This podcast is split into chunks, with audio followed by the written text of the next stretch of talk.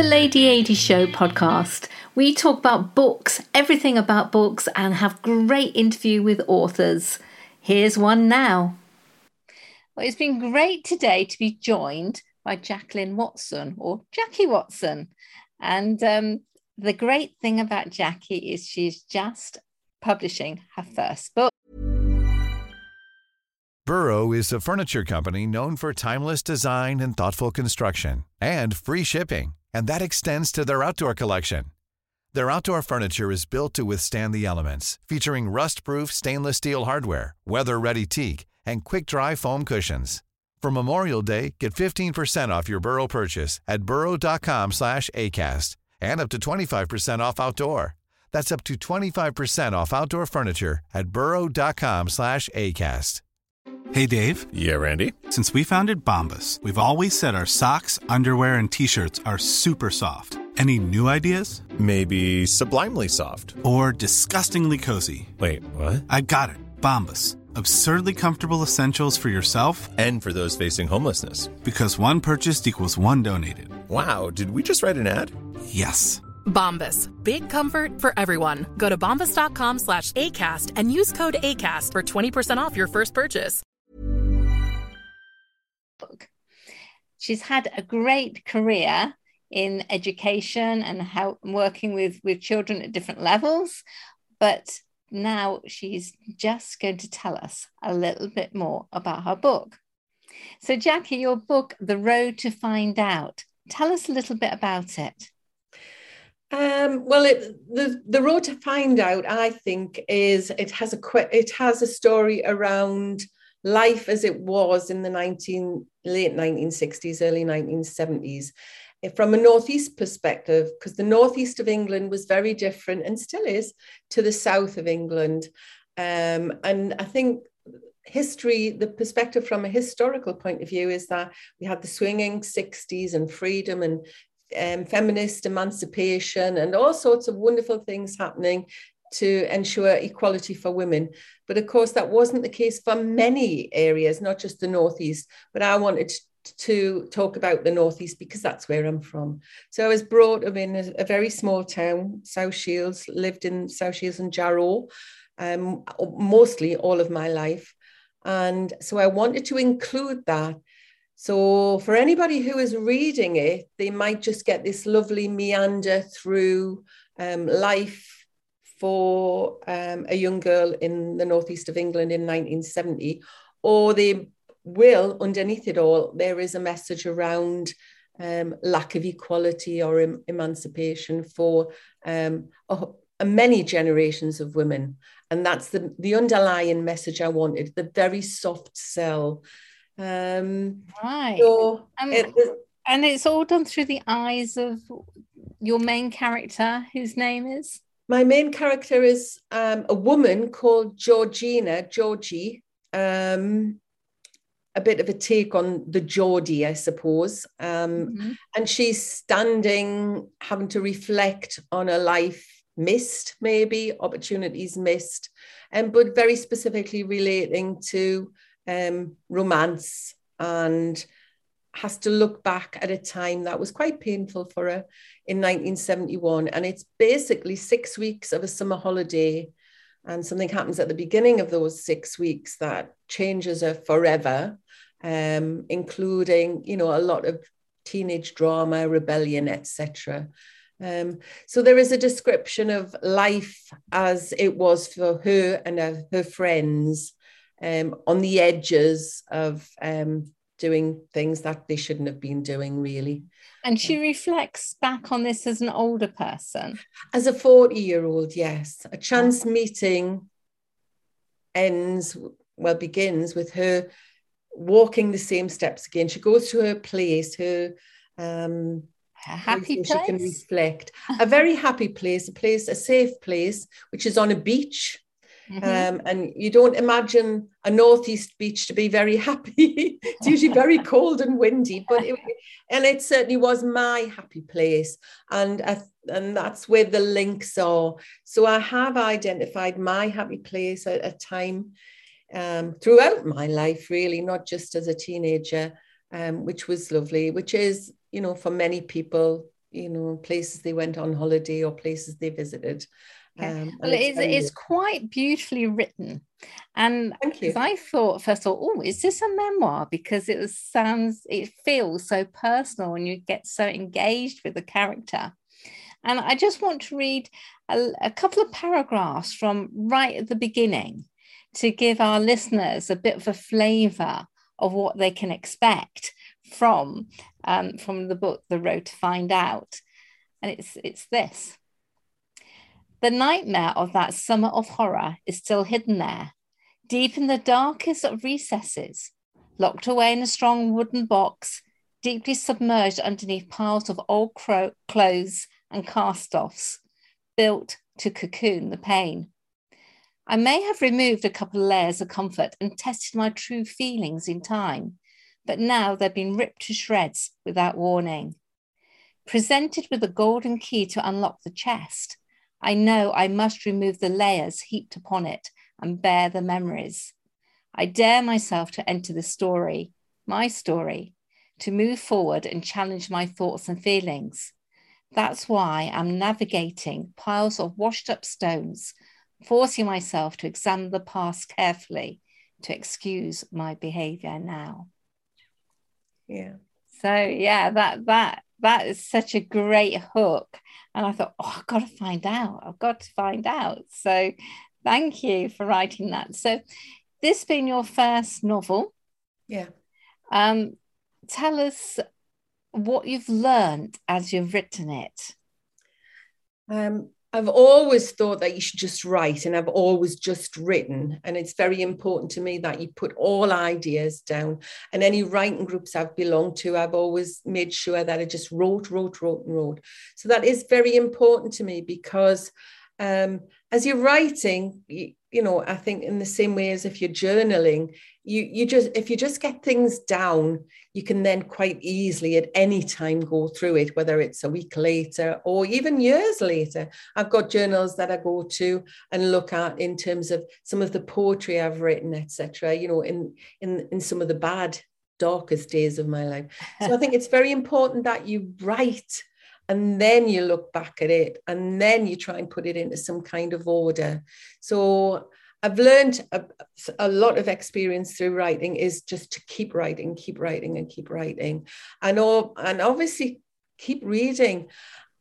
You know, if I think back to my own reading days, you know, Louisa May Alcott when I was 12, which is in the book. So I do reference things that, which I'm sure all authors must do.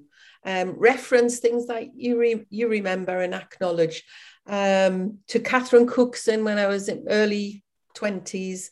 I love Colette, and I've read in French before, and I don't read her writings in French, but I love Colette. I love Oscar Wilde. And one of the things I have learned is it's very important that you get good characters and you make them rounded. And that's one of my biggest worries, that the characters aren't rounded enough. And so I tried to work on that.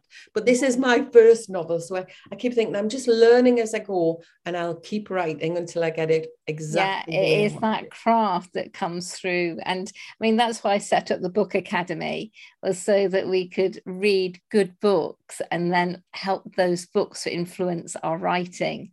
So I'm with you completely on that page.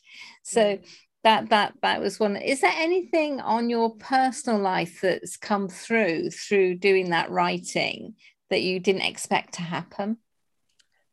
I'm not so sure. I'm in a very, very happy place. I'm in a second marriage, which we've been married 30 years next week, actually, Monday.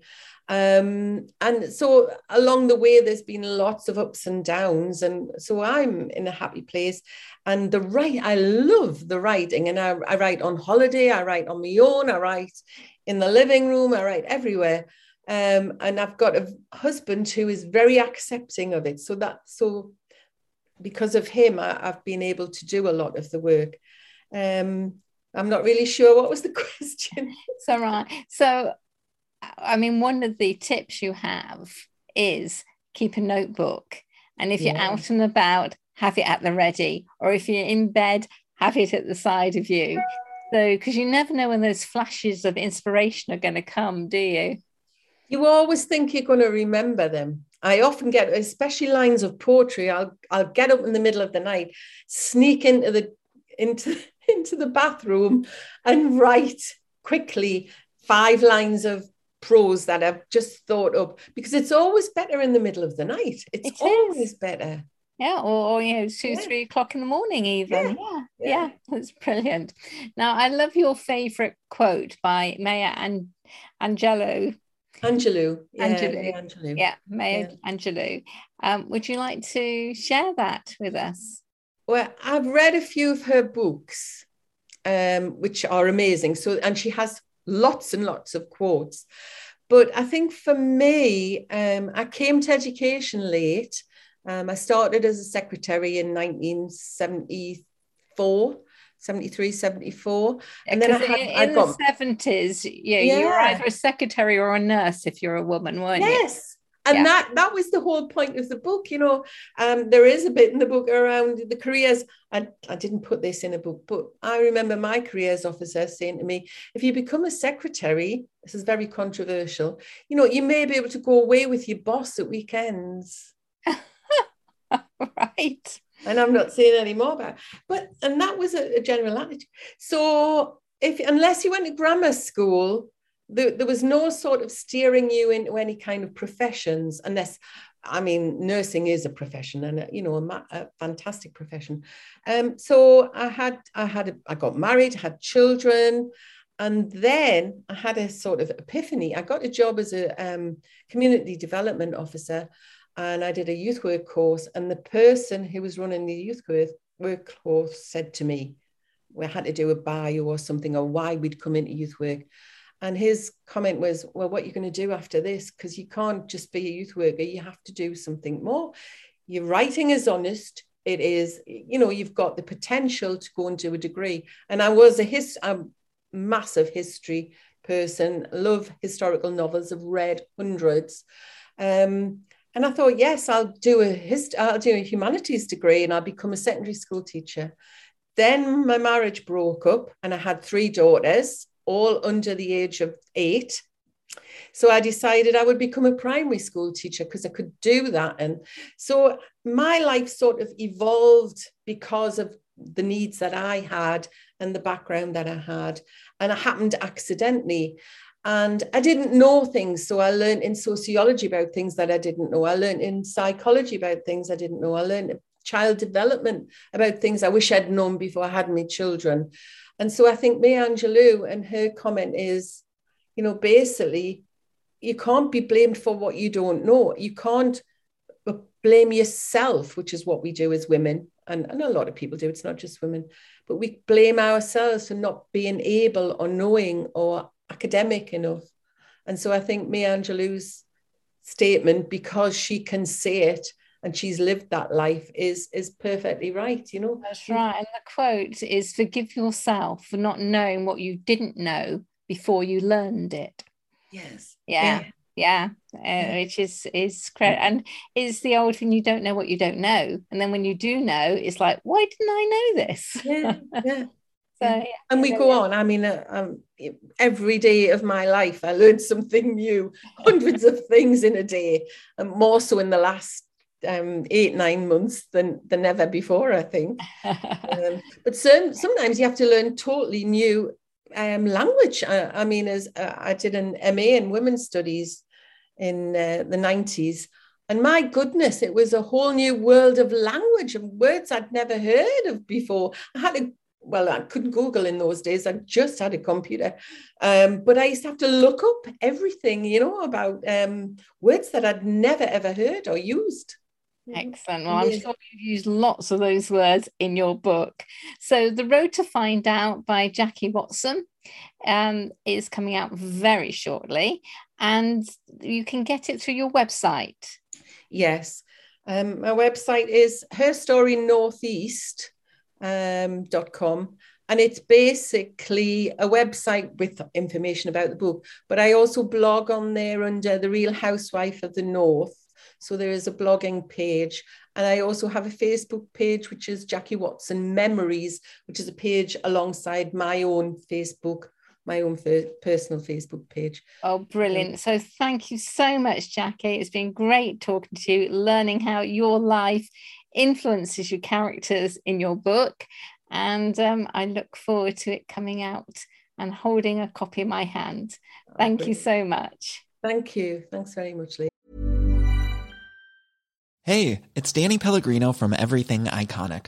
Ready to upgrade your style game without blowing your budget? Check out Quince. They've got all the good stuff, shirts and polos, activewear and fine leather goods, all at 50 to 80% less than other high-end brands. And the best part? They're all about safe, ethical and responsible manufacturing. Get that luxury vibe without the luxury price tag. Hit up quince.com/upgrade for free shipping and 365-day returns on your next order. That's quince.com/upgrade. Hi, thank you for listening to the Lady AD Show podcast. Come back, subscribe, and we'll do this all over again. Bye-bye.